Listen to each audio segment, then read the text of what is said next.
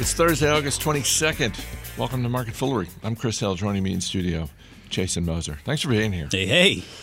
We got a couple of retailers. Yes. We have a couple of thoughts on Apple's latest news. couple of thoughts. couple of thoughts, and we're going to dip into the full mailbag. Let's start with Nordstrom. Second quarter profits for Nordstrom came in solidly higher than expected. the stock is up about 14% this morning. Last week on Motley Fool Money, you and Ron Gross and I were talking about the retail industry in general. And the last thing I asked you guys was what's a retailer you're keeping your eyes on for the next six months as we right now are in the thick of back to school shopping. And then at the end of the year, you got Thanksgiving, Christmas, all the holidays. And Ron said Nordstrom. Yeah. And when you look, among other things, at how Nordstrom is managing their inventory, they're doing it the right way. I, I think so. I mean, I'm glad I'm glad that you said results came in solidly better than expectations, as opposed to just solid. Because I would not say these were solid results. Um, they were. This was an expectations thing. I think that's the market's reaction today. It, it wasn't as bad as it probably could have been. Um, but when you look across the board, I mean, sales are down, net income is down, earnings per share all down um, modestly, uh, but it's not terribly surprising in today's retail environment. Um, but to your point, I, I, do think they are managing inventory in a very good way that is helping uh, keep things going in the right direction. Inventory is down six and a half percent, um, and that's good. I mean, for listeners who who want to know the difference there, I mean, if you have a company where inventory levels are rising uh, at really really rapid rates, I mean that can be inventory that then sits on the balance sheet for a long time if, if they don't sell it. And a lot of times when it comes to selling retail, you got to offer low prices, uh, and that hits margins and profitability. So you like to see those inventory levels keep in check, uh, particularly when you compare them to sales growth. And in this case, sales fell a little bit, so it's nice to see inventory tracking down a little bit as well. Um, so the reaction, probably the appropriate one, but it's not a business that I would say as Ron might, firing is firing on all cylinders. Here's another part of their business that's definitely not firing on all cylinders. Uh, digital sales were only up 7%. mm-hmm.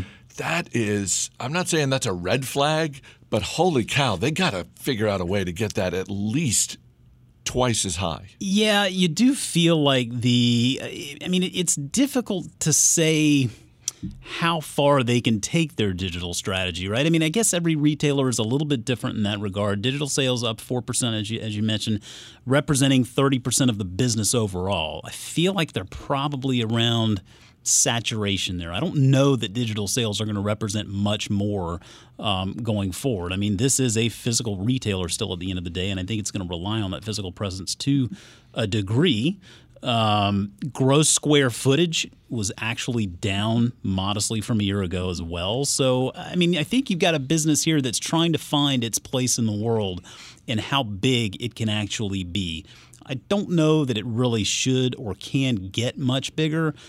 It's worth noting, I mean, they don't have the best balance sheet in the world, net debt of around $4 billion. And when you have a business that is shrinking and by all metrics, this is a business that's shrinking to a degree. Um, they're going to need to make sure they keep fiscal fitness. Um, you know, as, as a main priority, they tighten their earnings guidance a little bit for the year. Uh, stocks trading around nine times full year estimates. It's probably a fair price today for for this retailer. It's a good good brand, good name. I don't know that I find this to be some kind of a, a stock that I'd want to own. I mean, you know, we're talking about Macy's uh, last week, and I, I, could see where Macy's might be a value play from the sell-off. I would kind of think the opposite here. This is probably one where you you might want to sell and take the gains and find other uh, opportunities. Well, and one more thing that complicates things, I think, not just for investors like us, but also for probably institutional investors. And I'm not saying that companies should necessarily manage their business just for the sole purpose of impressing institutional investors. But for a couple of years now with Nordstrom, we've had sort of this on again, off again. Uh, we think because this is a family run business. Yeah. And so the idea of, well, we think we're going to sell the business. No, we're not sure. We've decided not to. That's gone on for a couple of years. And I think that sort of uncertainty that goes in the negative column. I, I, agree. It's a will they or won't they. You can't really figure if they're all in on a given strategy or not. They're just kind of trying to. They're kind of playing a wait and see game. It feels like, and I mean, we're in the face of a consumer that, by all accounts, is in very good shape. I think most most entities out there, banks and retailers, are telling us um, that, that, the consumer is feeling pretty good about things. And uh, I mean, uh, Nordstrom again. I mean, they they have a fairly big presence. I mean, they're going to generate their fair share of traffic, and I mean, you know, they're bringing in $15 billion in sales per year. So it's not like they're not doing anything. Um, but yeah, I mean, some certainty as to what the long term goal is there would help.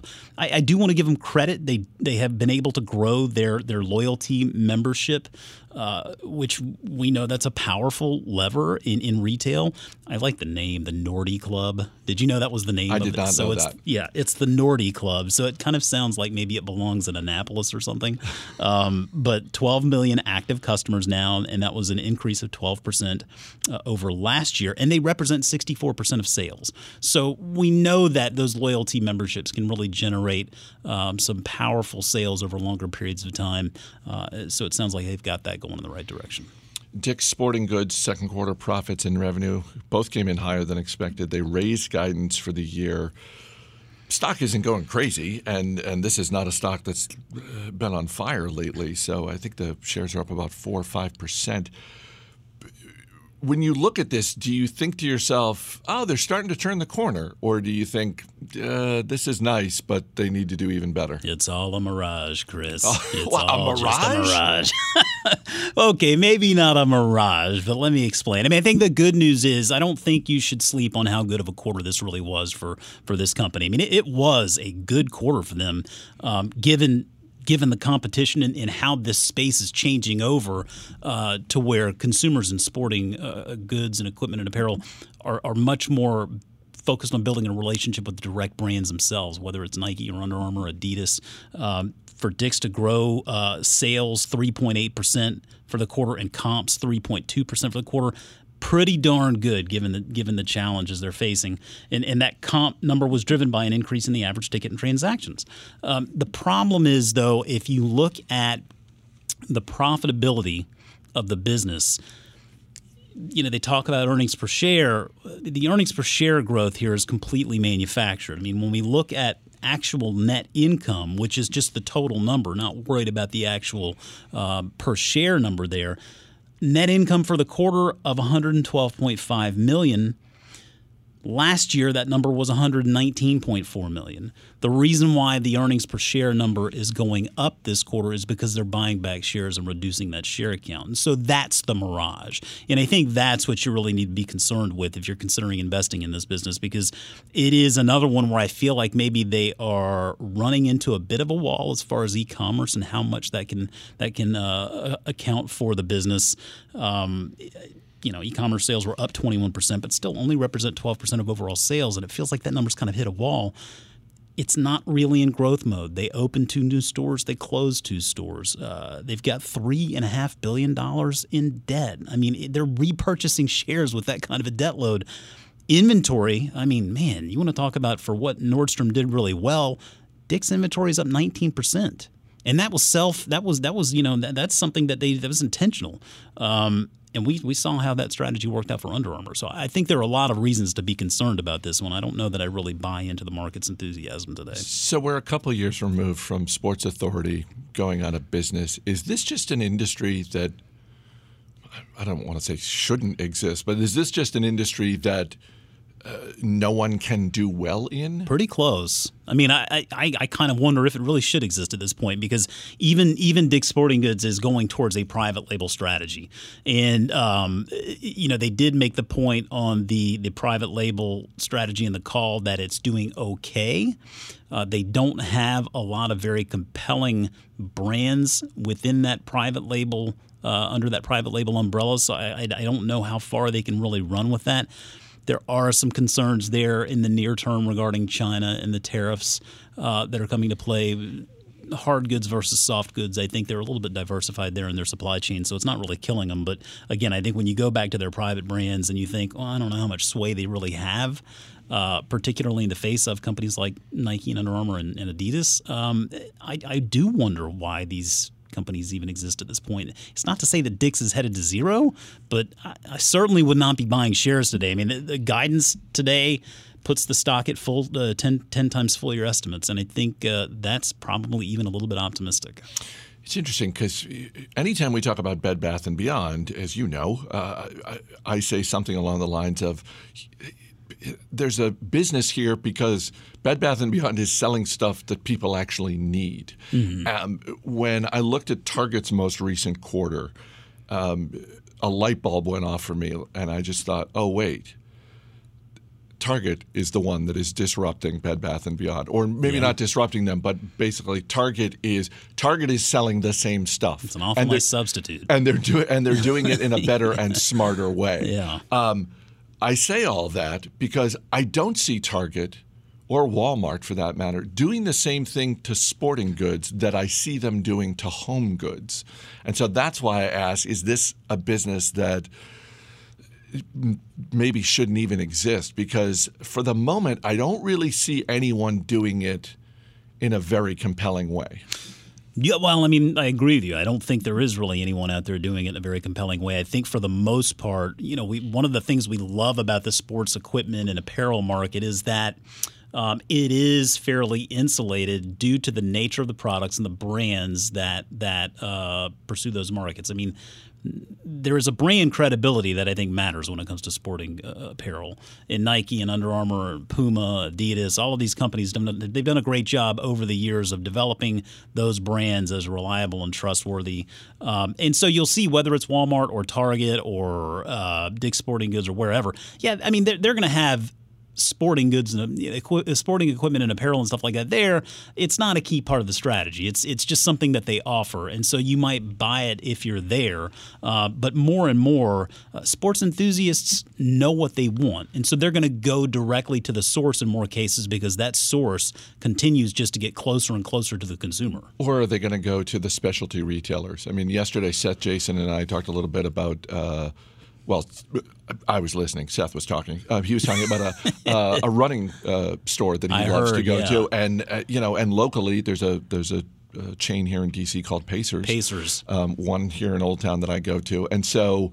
I played golf with Chris Farley, by the way, the guy that owns Pacers. Oh, really? Yeah, back in the day, like a little while, uh, several years ago, um, I played golf with uh, Chris and JP Flaim of the Sports Junkies, and um, Man, I think Eric Wad might have joined us that day too. But yeah, play golf with Chris Farley. What an amazingly nice guy. Is Just he, a good soul. Is he also a good golfer? Um, I mean, it's not really where he shines. He's by far and away a better runner than he is a golfer. Well, but it was a very enjoyable 18 holes of golf with him because he was just such a good good guy. Well, that's good to hear. I mean, not surprising to hear that he's that nice a guy, but um, but it was going to be really disappointing if, in addition to being an elite runner, he's also yeah. a really you know, an above average double golfer. threat. but you know, back to Dick's Sporting Goods, I'm I'm wondering if that is the future of bricks and mortar retail is the specialty store. It's like, you know, if you're just doing general stuff, you can get general stuff in a lot of places. But if you're a runner, you're going to go to a local running store. If you're a golfer, there's a there's a pro shop you're going to go to.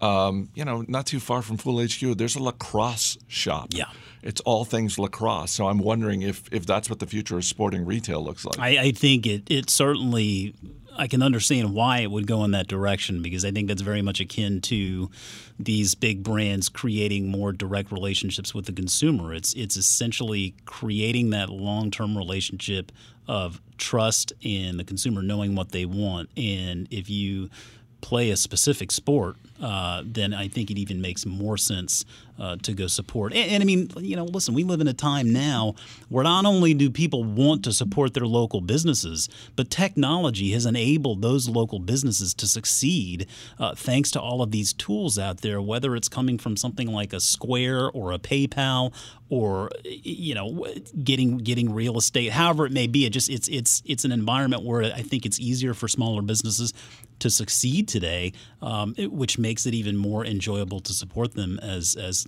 local uh, citizens. Apple's new credit card is available. This is the one announced earlier this year that's backed by Goldman Sachs.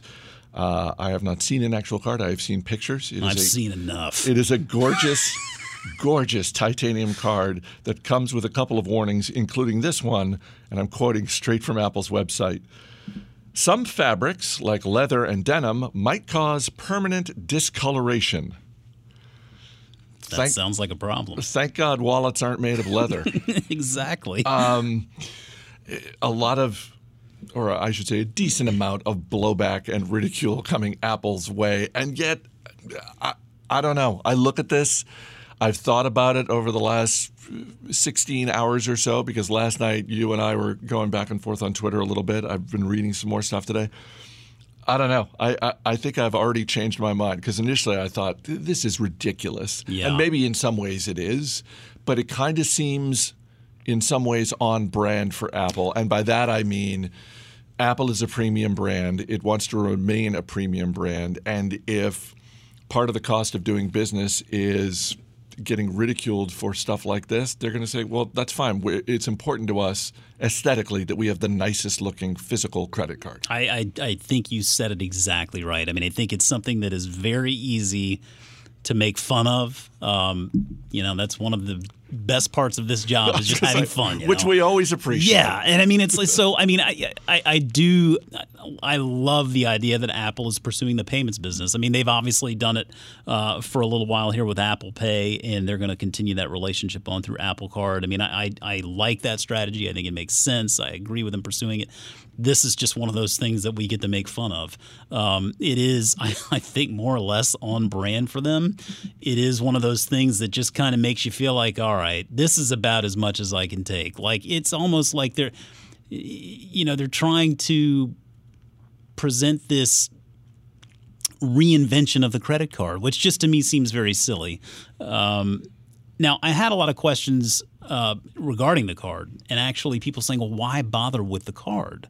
You know, I mean, just use your phone, pay with your phone. And, and I mean, I, I, appreciate that. I mean, Apple Pay makes it very easy to pay with your phone. Um, it, it, you have to remember, there are a lot of people out there in the world that really prefer to use contactless payments. I mean, just taking your credit card and just boom, swiping it right by the, the device there, just plunking it on top of the device there, and it reads it, and uh, you go about your very uh, you go about your merry way. Now, I, I, mean, like I personally would prefer probably a contactless over an Apple Pay, but I use both. I mean, it, it's not a matter of saving time versus one versus the other. It's just a matter of what do you find easier at the given time.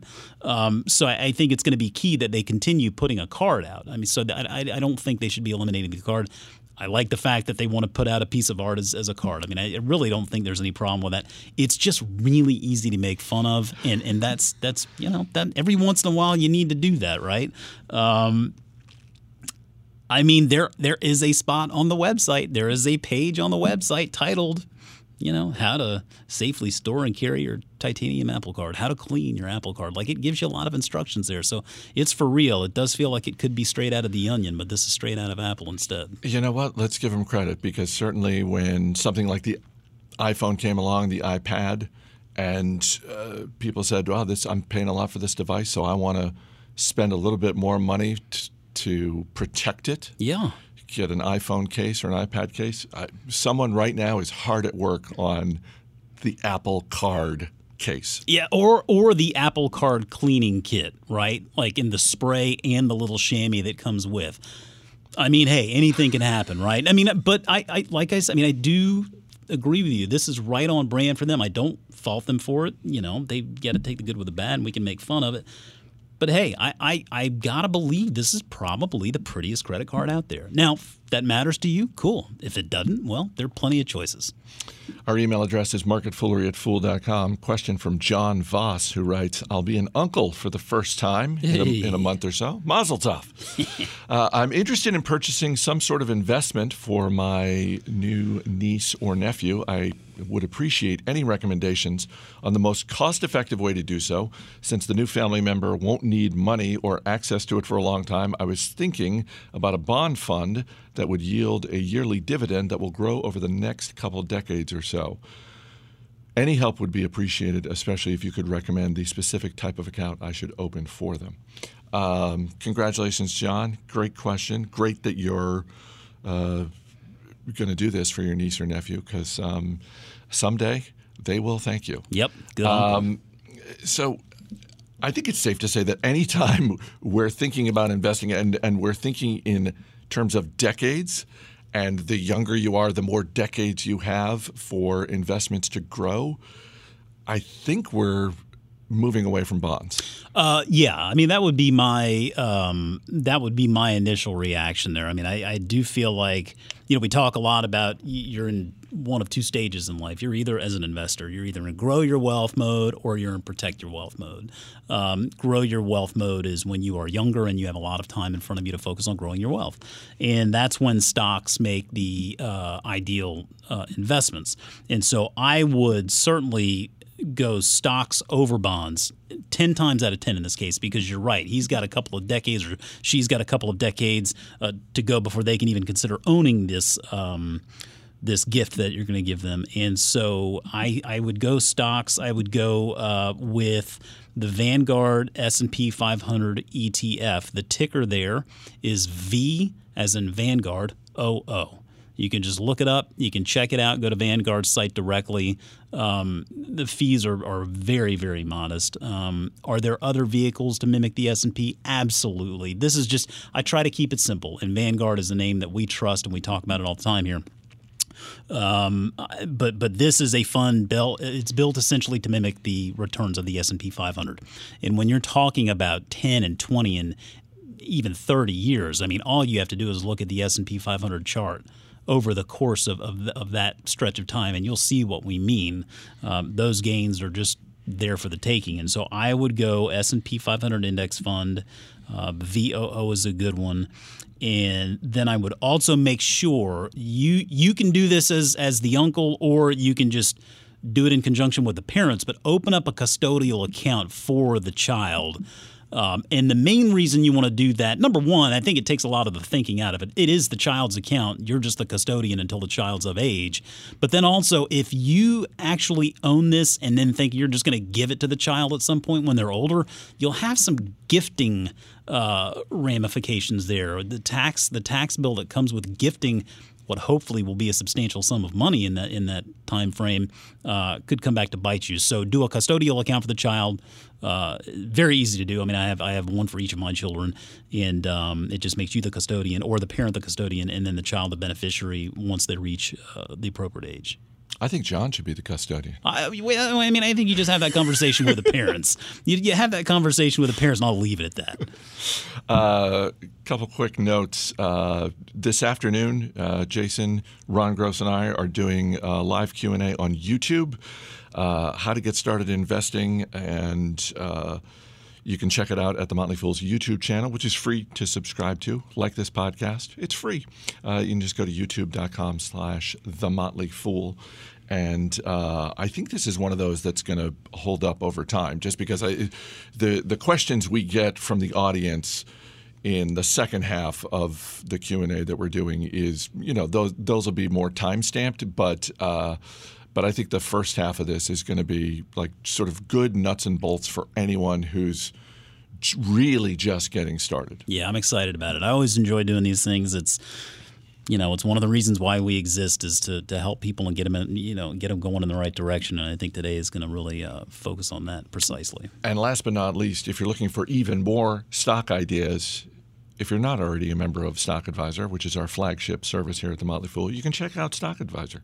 Uh, you get stock recommendations from Tom and David Gardner. You get their best buys now and a lot more.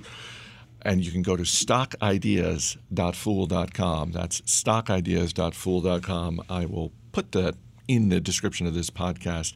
Uh, we've we've arranged for a generous discount for the dozens of listeners. So hey now, check it out. Uh, Jason Moser, thanks for being here, and Thank I'll you. see you in the other studio in a little while. Can't wait.